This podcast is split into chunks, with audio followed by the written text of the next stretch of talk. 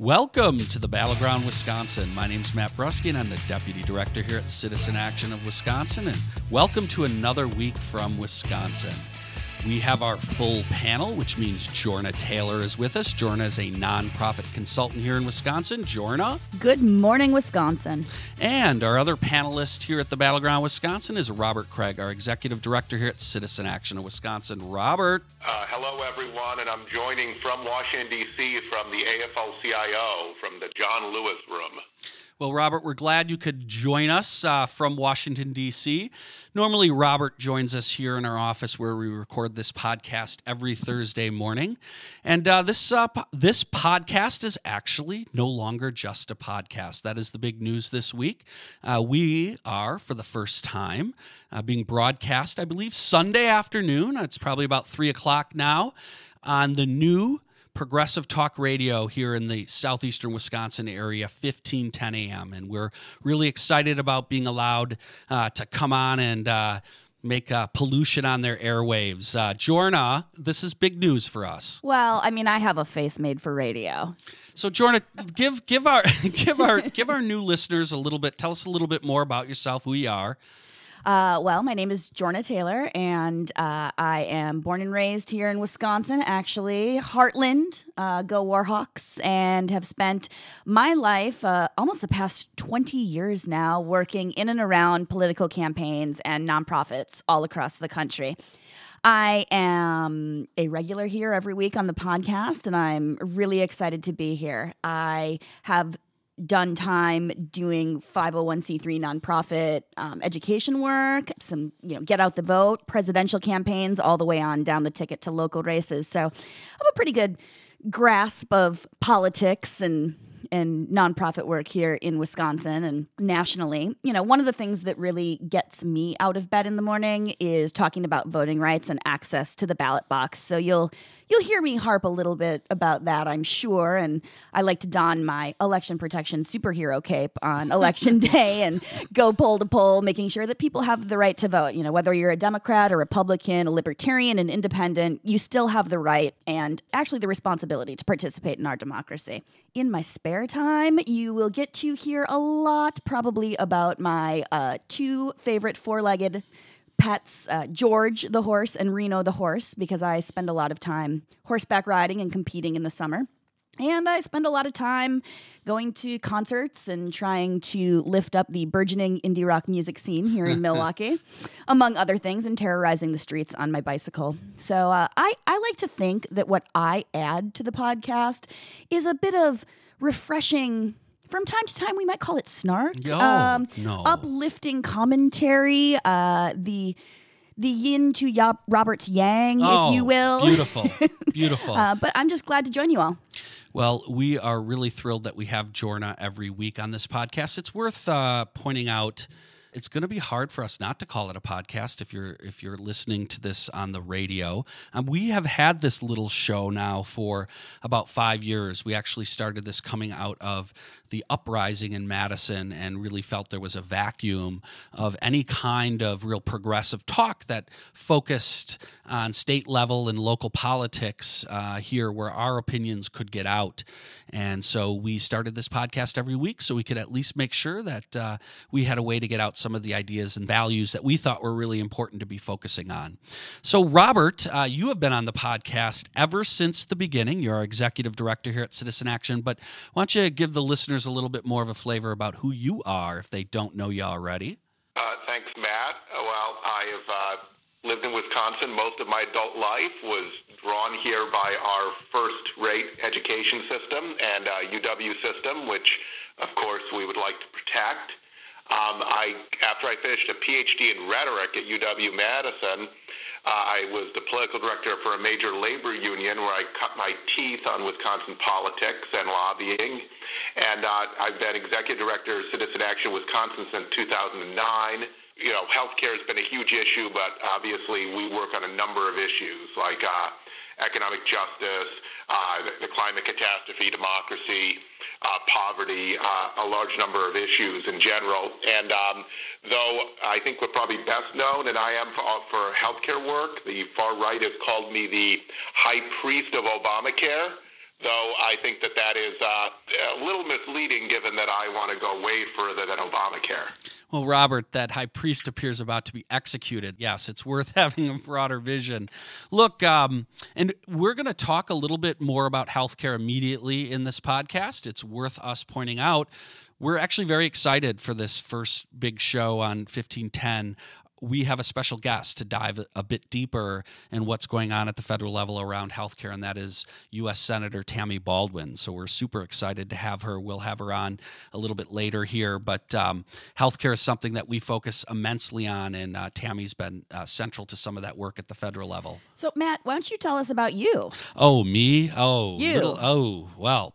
Look, uh, my name is Matt Brusky. Oh, look at you. So I've actually been at Citizen Action since 2007. And uh, prior to that, I spent uh, about a decade in the labor movement uh, as a union organizer and also a political organizer uh, with the Service Employees International Union, but also worked uh, for the American Federation of Teachers and briefly with the League of Conservation Voters. I really consider my expertise to be trying to figure out how do we get people engaged in the electoral process and uh, bring people power to the political arena, which is quite frankly something that we need more of.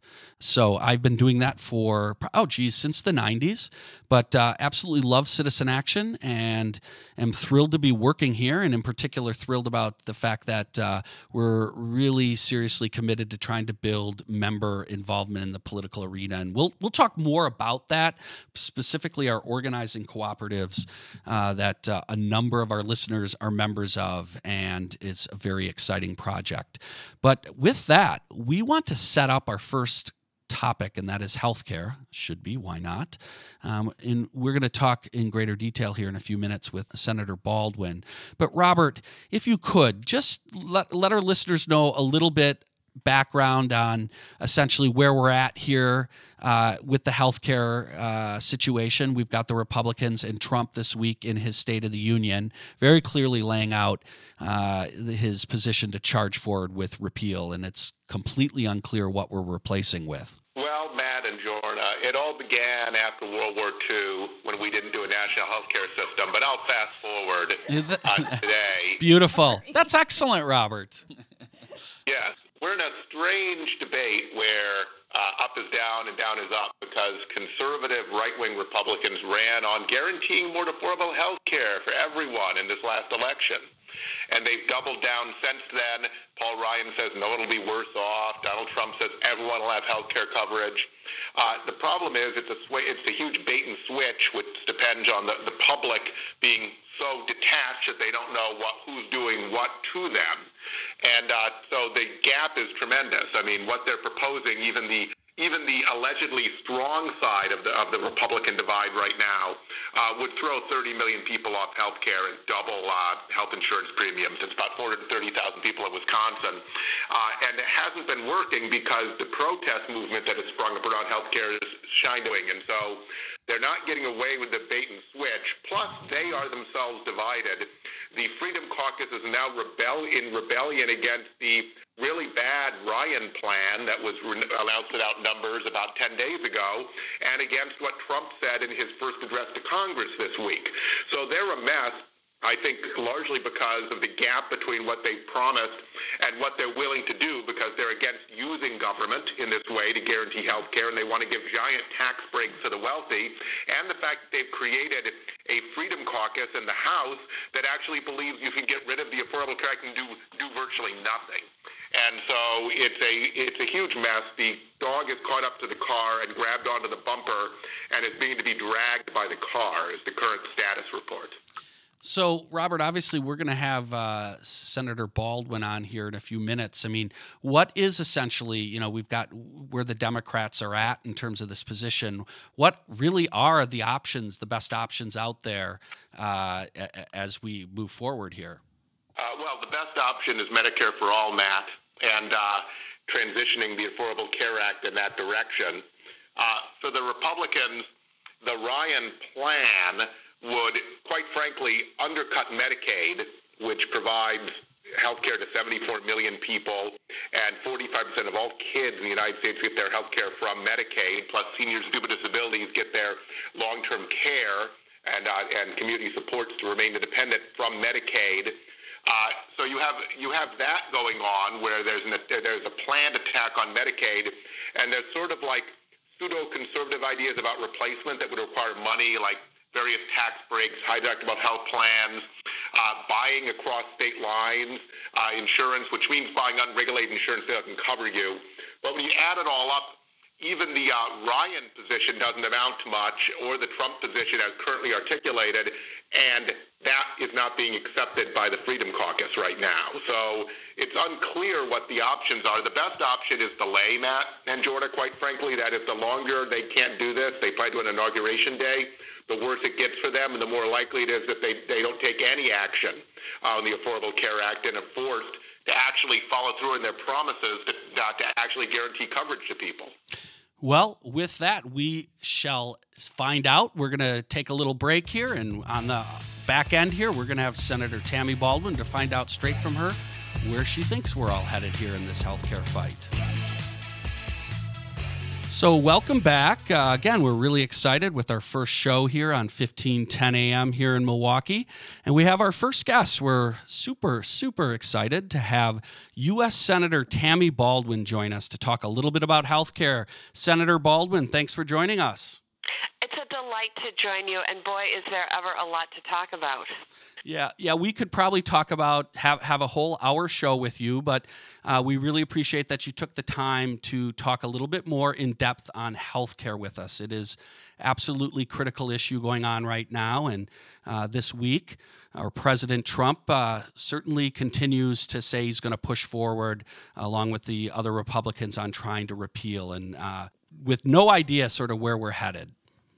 Absolutely, and you know, what it really amounts to is an effort to take away people's health care, to take away the guaranteed protections that people have today uh, to prevent insurance company abuses, uh, uh, to prevent uh, uh, folks from being denied coverage because of pre-existing health conditions, uh, to protect people from medical bankruptcy, uh, like we used to see in the years prior to uh, the Affordable Care Act passing. And so this is such a vital, such an important fight to have, um, and I'm really, uh, I'm really happy that we're going to get a chance to talk about it in a little bit more detail. Senator, this is uh, Robert Kraig. Um, you know, you and I have been fighting for health care as a right for a long time yes. uh, in Wisconsin. And I just want to get your kind of your broader perspective. Um, after the election, probably like me, your heart probably sunk that it looked like we had a majority and a president that would repeal the only major dramatic progress we've made in the last half century. That was the Affordable Care Act. Uh, but they ran on affordable health care and guarantee everyone health care, which was a little bit bizarre. But then this protest movement rose up across the country with average citizens asking just real questions about what the implications would be for them and exactly how these alleged replacement plans would work. And now we're in a situation where they did not do it on inauguration day promised, as promised. It's not clear when they're going to do it and there are divisions with their own caucus. Even the kind of plan, disastrous plans that Speaker Ryan has floated are now go way too far for the Freedom Caucus. So I'm wondering, sitting there in Washington D.C. and, and being involved in this process, uh, what, what is what is your perspective on where we stand right now, and where really the popular outpouring in democracy that's taken place, what role that has played and will play moving forward? Well, Robert, it plays a central role. It is why uh, they haven't gotten away with uh, snatching health care from millions of Americans already.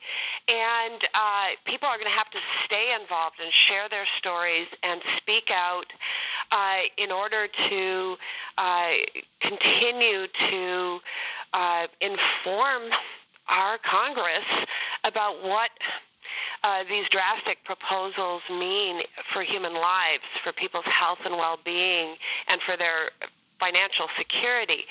So I think it's worth a, a, a, detailed review, like you just mentioned, Robert, that originally after the elections, um, I, I, think a lot of my Republican colleagues felt, uh, uh, perhaps because they'd only been listening to opponents of, of the Affordable Care Act, that they had a mandate to repeal it. They were going to uh, do so using extraordinary procedures that allow them to do so on an expedited, uh, in an expedited fashion with uh, simple majority in in the Senate. They were going to repeal it in the first week or so. They were going to supposedly have a quote unquote replacement plan. Um, you know, I heard some folks trumpeting that they'd have it on the president's desk the day he was inaugurated and he'd sign it into law now move forward all these weeks, and there's not even a comprehensive plan that's been put together and and uh, brought in the light of day for people to look at and debate.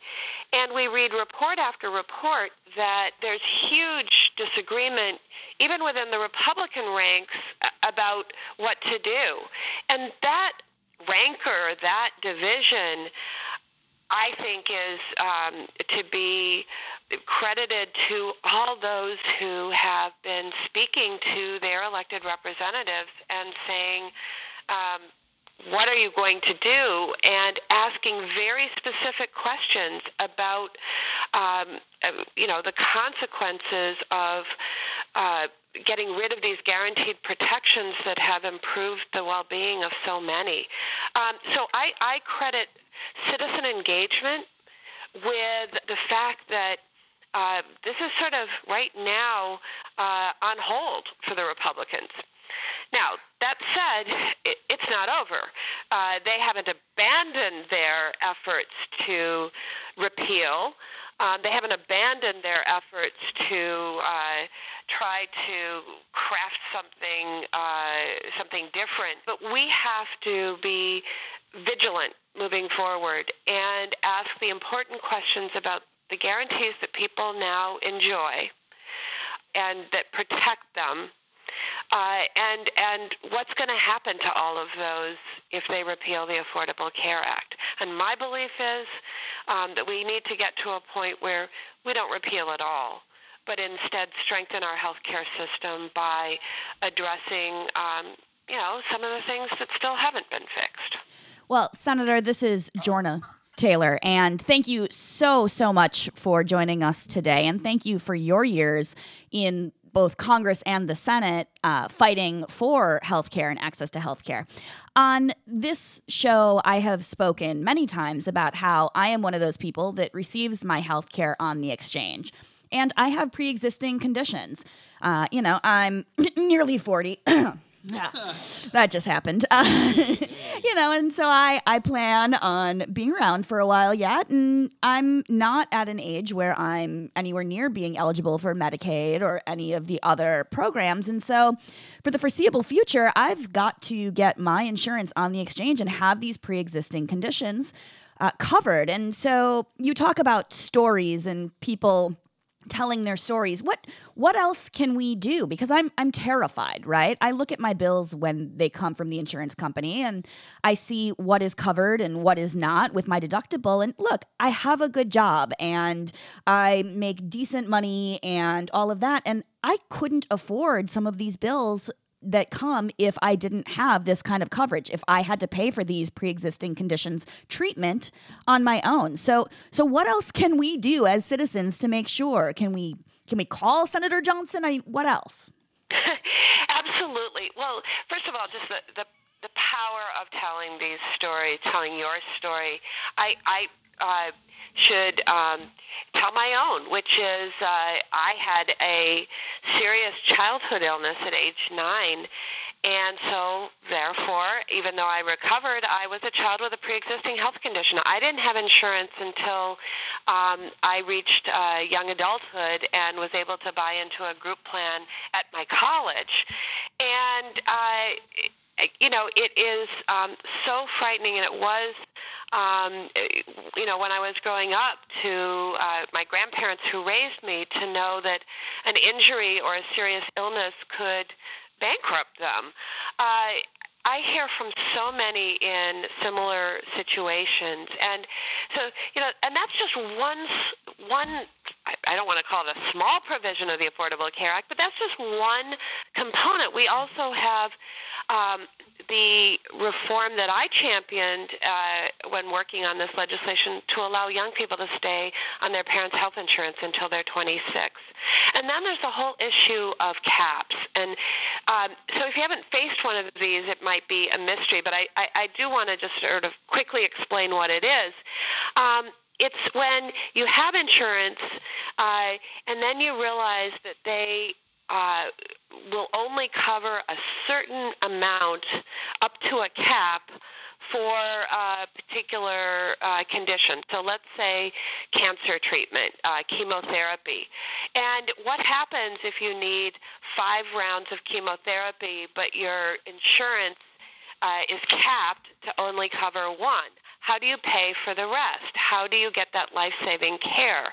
And I used to hear story after story of people um, uh, losing everything, frankly, uh, uh, um, people needing to declare medical bankruptcy because of these uh, type of uh, insurance abuses that have all been uh, reined in under the Affordable Care Act.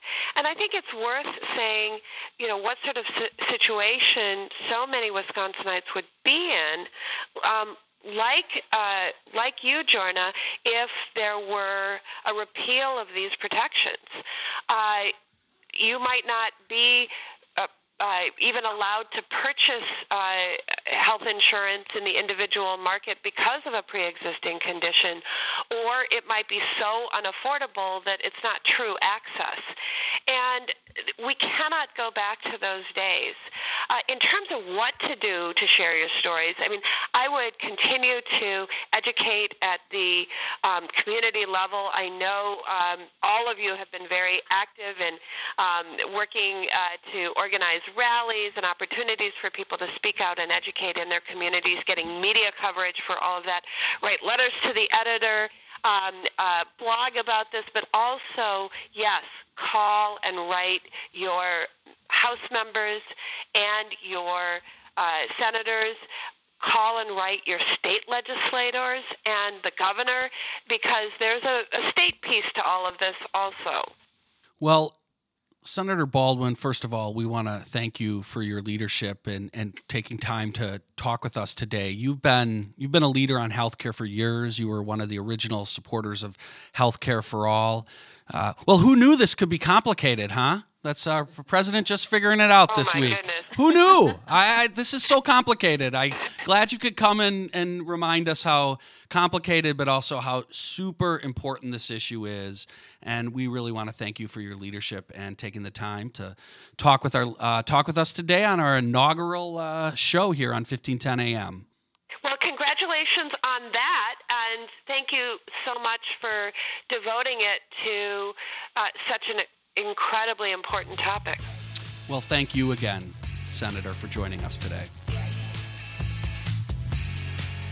So, welcome back. Uh, we here at Battleground Wisconsin, we, we, we we're going to focus a lot on state level issues. We, in fact, many of our podcasts our shows that might be the only thing we talk about is state level issues.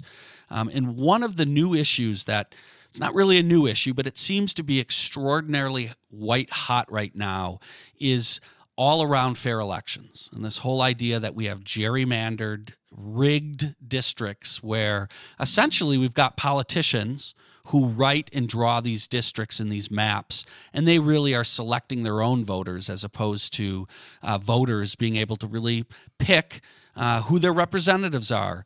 And uh, it's been unbelievable in the last few months, pretty much since the election, how many people have been contacting Citizen Action about wanting to get involved in this. And so we're going to be becoming a lot more involved in this. Jorna, I know this is an issue that uh, you, you follow a lot. You are, as you said earlier in our intro, our, our democracy person. Um, are you at all surprised? This has usually been very much an insider, sort of political kind of uh, issue.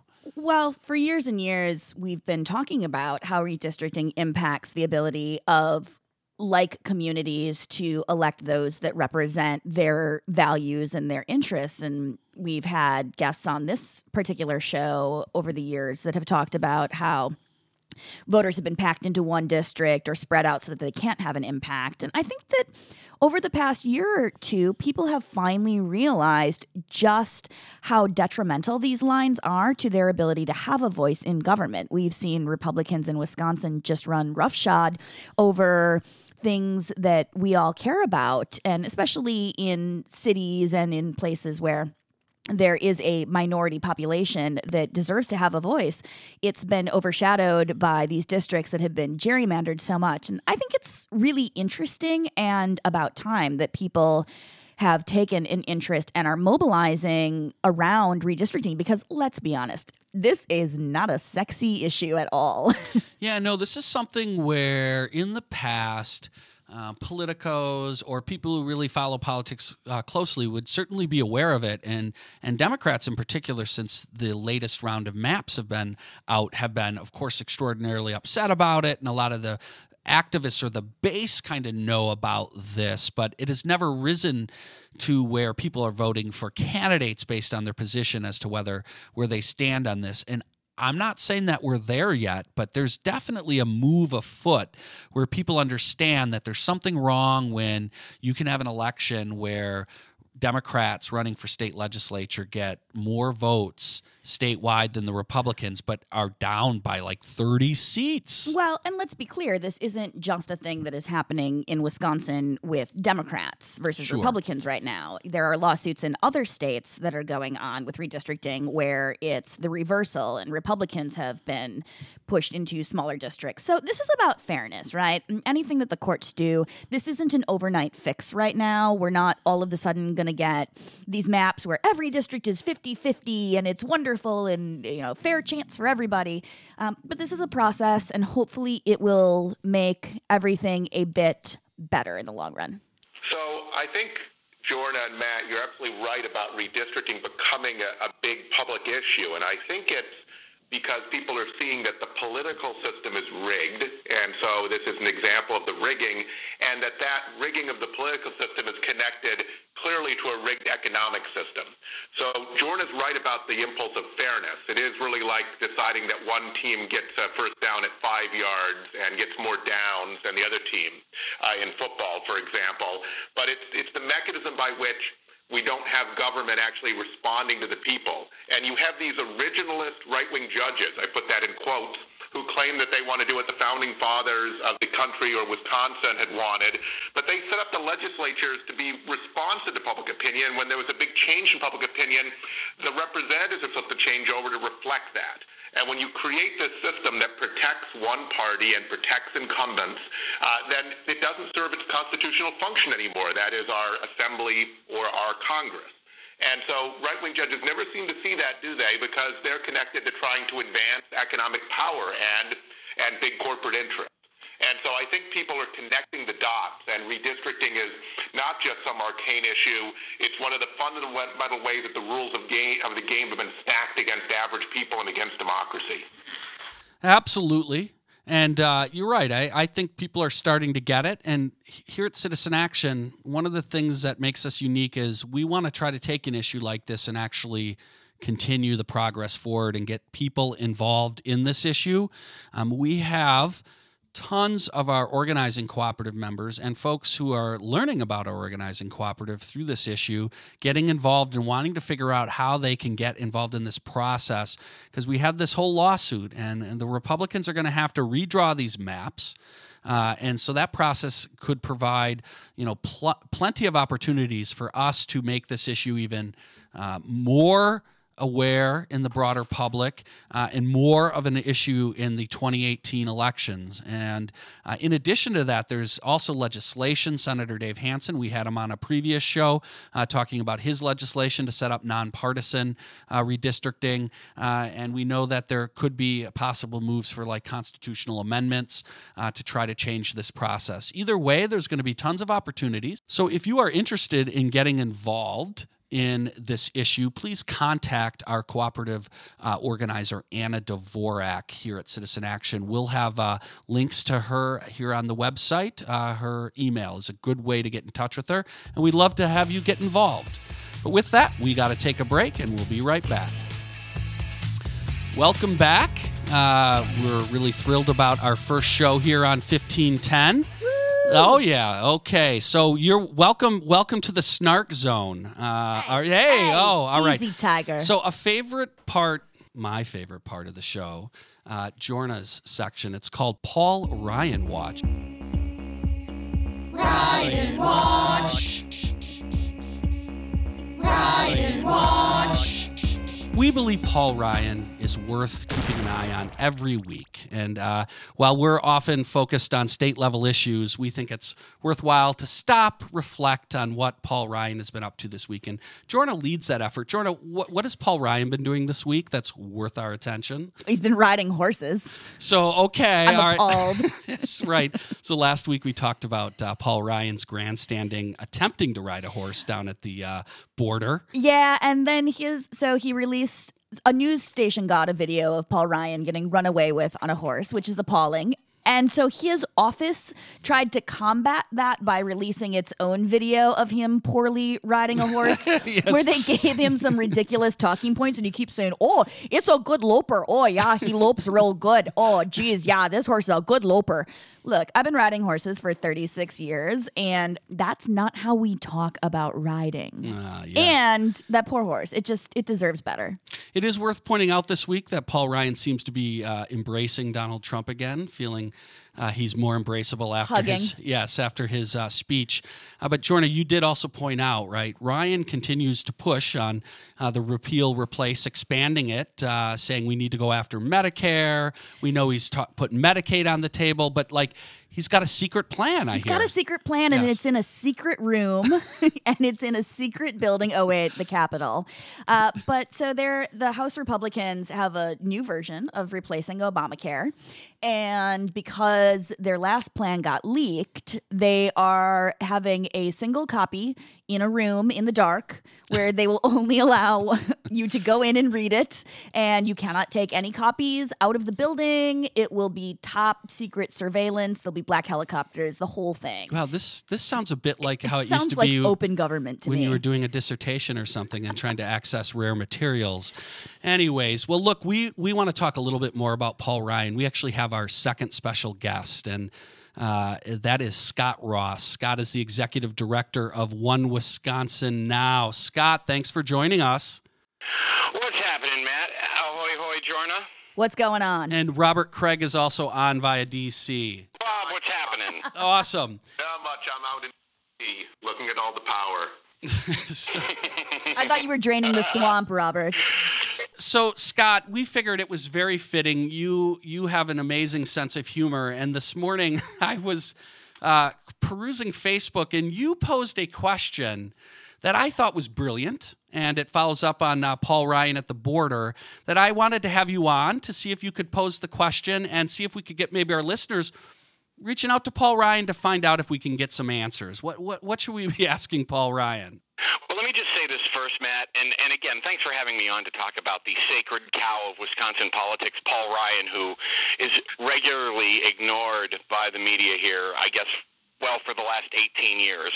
Um, let me just say this first off the bat before I pose the question I post it, posed. I would not go to my actual Facebook page because people are people are saying things that are uh, uh, rather untoward. But my question Hard to believe. very simple question.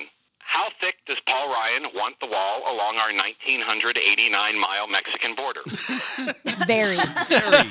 this is a wonderful question because obviously that well first of all uh, the whole idea that we're building this wall and that paul ryan who uh, fancies himself a sophisticated policy person would be uh, jumping on board this is absurd and shows just how crass he is. Uh, the notion that we would be having a conversation about the thickness of a wall is brilliant. Scott, I don't know if you've ever been down to a border wall in between the United States and Mexico, but my folks spend the winter about 10 miles north of the Nogales border, and we regularly cross that border to go and have some great meals and drink margaritas. And then we, we come back because we're good Americans and we can do that without being harassed um, to, to do so. And, and that wall that wall seems thick enough to me as I'm going through that border crossing, and you can see through it basically. It's kind of vented and nice. But it just seems to me that this is a solution in search of a problem basically. And so maybe this thicker wall will help. I don't know.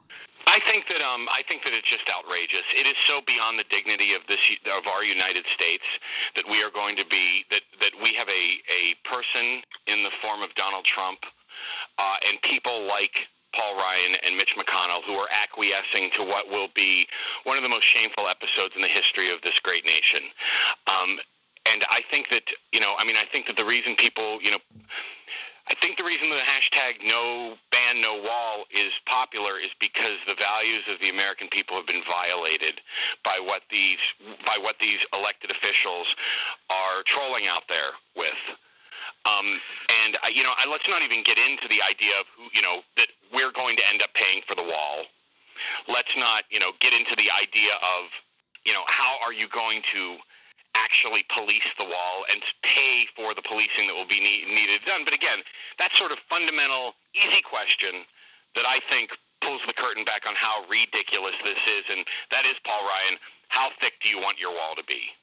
Well, Scott, you you jumped to the easy part. It's un-American. It's immoral. It's it, it's shameful. It embarrasses us in the world. It'll be an historical embarrassment. But you know, back to the policy wonk part that's so important. You know, you'd mentioned the, the width of the wall. You know, uh, during the election, Trump talked about the height of the wall, not the width. And when the Mexican uh, president said they wouldn't pay for it, he said the wall just got two feet higher. So I, I wonder what Yeah. you think about whether block grants, for example, to Mexico could create a wall of the sufficient height and uh, width in order to achieve the goals of, of Herr President. I mean, it's just it's it's just it's so beyond ridiculous. And I don't know if you if you if any of you are um, have ever been fans of the uh, Penn and Teller show on Showtime, but I'm going to say somewhere in the last ten years, but it might be a little bit earlier than that. They actually did a thing in the border where they had um, some workers build a wall. And then they had those same workers try to get through the wall. One of them get over the wall, one of them get under the wall, one of them get through the wall, um, to prove how ridiculous an idea of building a wall was. And this was a long time ago. And uh, it was the ones who went right through the wall who uh, who had who had the easiest time to navigate it. So it, the question of thickness may be the most important question we're asking in foreign policy these days. I, this is so so regressive I and ridiculous. And Scott, you mentioned, and Robert, you as well, just how undemocratic this is, and how really let's go let's be honest let me put on my robert historian hat for a moment here as a country founded on immigrants perhaps we shouldn't be such jerks Well, Scott, we really appreciate you joining us to ask this, pose this question, and I, you know, I give it to listeners. I think it's uh, Yeah. we we should know. Feel free to chime back on uh, Two, three feet yeah. thick? Inbox us on Facebook. We'd like to know what their office is saying for the thickness. And uh, Scott, we will get back to you and report if Yes. we if we get any information on that. It will not be the last one of these questions. I have come up with a series of Scott's simple questions that I think our elected officials need to answer. They're not hard. They're simple. Well, Scott, we may have to have you back on for a few more questions, but we really appreciate you uh, joining us today. All right, you guys be well. All right, thank you, Scott. With that, we do need to. We have just a, couple minutes before we go to the break. Um, we do need to mention uh, we while we joke. Um, and we certainly uh, joked there with uh, senior Scott Ross. It is vitally important for us to be in contact with our state legislators. And this week, um, we have to talk a little bit about the news that broke around uh, Ron Johnson sending a cease and desist letter to uh, an individual who was trying to get in touch with said office. be clear be clear matt it was his staff Yes, that excuse sent me. it he just signed it as staff He just signed it as staff. On his letterhead. Uh, on his letterhead, yes, indeed. So, look, um, without getting into the details of all this, and we'll have links to articles that talk a little bit more about uh, the experience of this veteran uh, trying to get in touch with uh, his uh, state senator or his U.S. senator. Um, the broader point here is, uh, as mentioned by Senator Baldwin, there have been lots of events all around the state, lots of town halls. Even Jim Sensenbrenner has been holding town halls. Uh, but uh, Ron Johnson has, to this day, refused to hold a town hall. And uh, all he's done is these telephone town halls where he's able to screen questioners. Uh, and it's just wrong, right? I mean, we have absolutely huge things moving through Congress. Uh, of course, healthcare being one of them, and this gentleman won't even uh, hear from the public. So, uh, with that, we got to take a break, and we'll. Robert, you got one more thing, huh? I'm just going to say it's caught fire in the media. Uh, because it stands for the whole. It's one person, but it stands for the attitude that a senator wouldn't want to talk to his own constituents about policy like, you know, a massive change to our healthcare system. So I think it stands for the broader prob- Democratic problem we're seeing right now with this Congress. Yeah, and you know, so while we joked about the thickness of the wall, please keep contacting uh, Senator Johnson, uh, Congressman Ryan, Senator Baldwin's office. Right, these are elected officials; they need to hear from us. And of course, at Citizen Action, we think that is central. And we'll see you on the other side here of this break.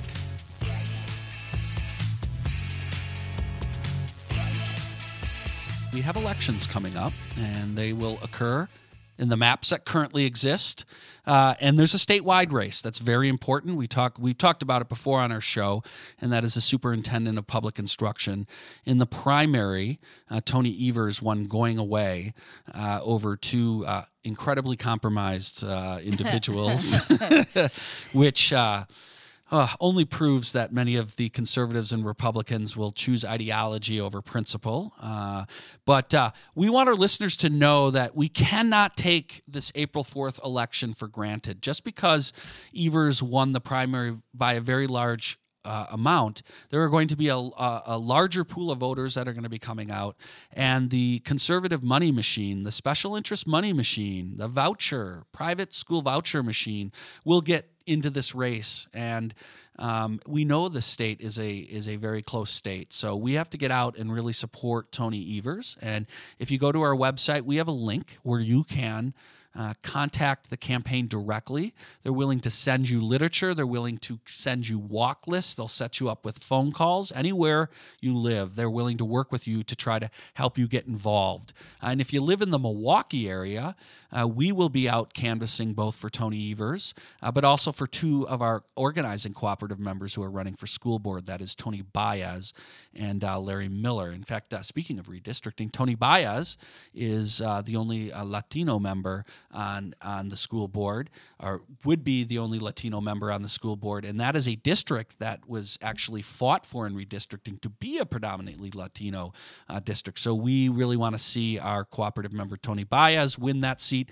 And uh, Larry Miller is up for reelection. And so we'll be out doing doors, making phone calls. 930, Milwaukee Teachers Education Association. Every weekend we'll be out. Uh, on Saturday. So please, uh, next Saturday, come on out and uh, meet us in Milwaukee. So, with that, though, we have to bring this podcast to a close. It's no longer a podcast. Oh my gosh, it's a show, Jordan. It's a we're, show. We're it, we're real. We're legit. We're a real radio. Well, we're not legit. We'll Let's, we'll let our listeners vote on that. So yeah, we'll we'll see. We may. So uh, if you find uh, we're not back next week, well, you know that we're not very good. Uh, so look, we want to we want to thank Brian Wildridge. He is our producer of this podcast. He has produced it for over five years, and he was also very helpful in uh, getting us on to 1510, along with all of the organizing cooperative members from our uh, radioactive cooperative who helped uh, reach out to 1510 and encourage them to put us on the show. So, again, before we go, we are Citizen Action of Wisconsin, and you can find us at citizenactionwi.org. We're very active. We're very active on Facebook. Uh, so I encourage you, if you haven't, go on to Facebook and like us. We're also on Twitter. Um, but uh, we will be back next week. And Hopefully. We hope, if we're lucky. And we'll see you again next week here from Wisconsin at the Battleground, Wisconsin.